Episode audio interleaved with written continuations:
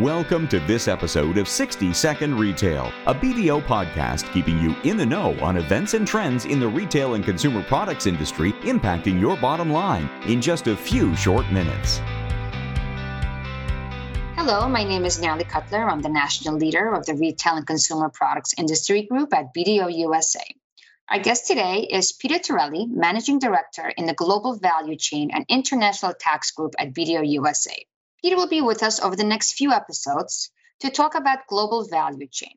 To kick things off, we're going to cover the current issues surrounding storage, shipping, and freight management within global supply chains. But before we get started, Peter, can you give us a quick overview of what is global value chain?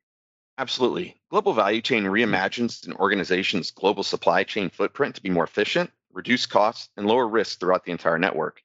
Is a holistic solution to align a company's operations in a tax efficient manner.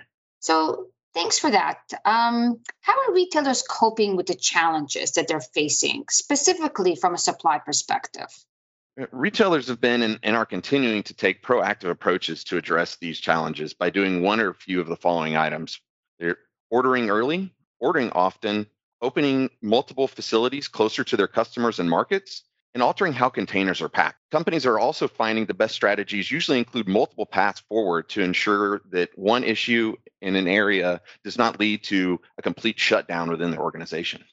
So, one of my favorite sayings is uh, proper planning prevents poor performance. And you mentioned that by saying ordering early, um, ordering often. So, it sounds like a really great plan. But I would imagine things could go awry pretty quickly do you have examples of you know what happens when things go wrong? It can definitely go awry and when it does it's painful for companies. One example is extremely long delays to even get product. Customers are are now canceling orders and in some cases not even ordering goods in the first place due to extended wait times to receive their products. Uh, a second example is penalty costs. Uh, when product sits in a location could be on a ship or in a warehouse and it continues to take up space without moving there are lots of stories out there about companies, especially smaller to mid-sized companies, having additional bills that are greater than the profit associated with the container. Uh, finally, uh, what we and what could be the worst of all are lost, misplaced shipments.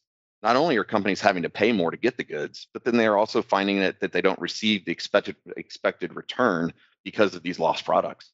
Yeah, that that all sounds like a whole bunch of a bunch of pitfalls. But let's end on a high note for our listeners you know, how are companies doing this right? Sure. Successful companies are doing uh, several things the right way. Uh, first, they're leveraging technology. Uh, over the past few years, the use of technology uh, has really accelerated. So, keeping with that trend, companies are utilizing, uh, investing, and expanding technology through their, their entire supply chain structure, including quality control, order management, and shipment tracking, and financial management as well. Second, the establishment and use of preferred providers is keeping companies ahead of the game.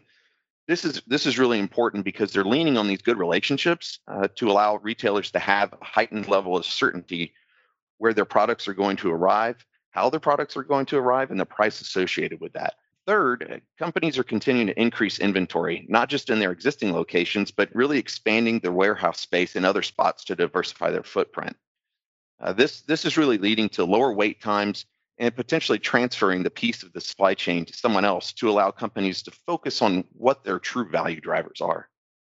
Well, those were really good uh, advice strategies there. Thank you, Peter. And if you have any questions on what we covered in this episode, please reach out to us using the Contact Us form on our podcast landing page. And thank you for listening.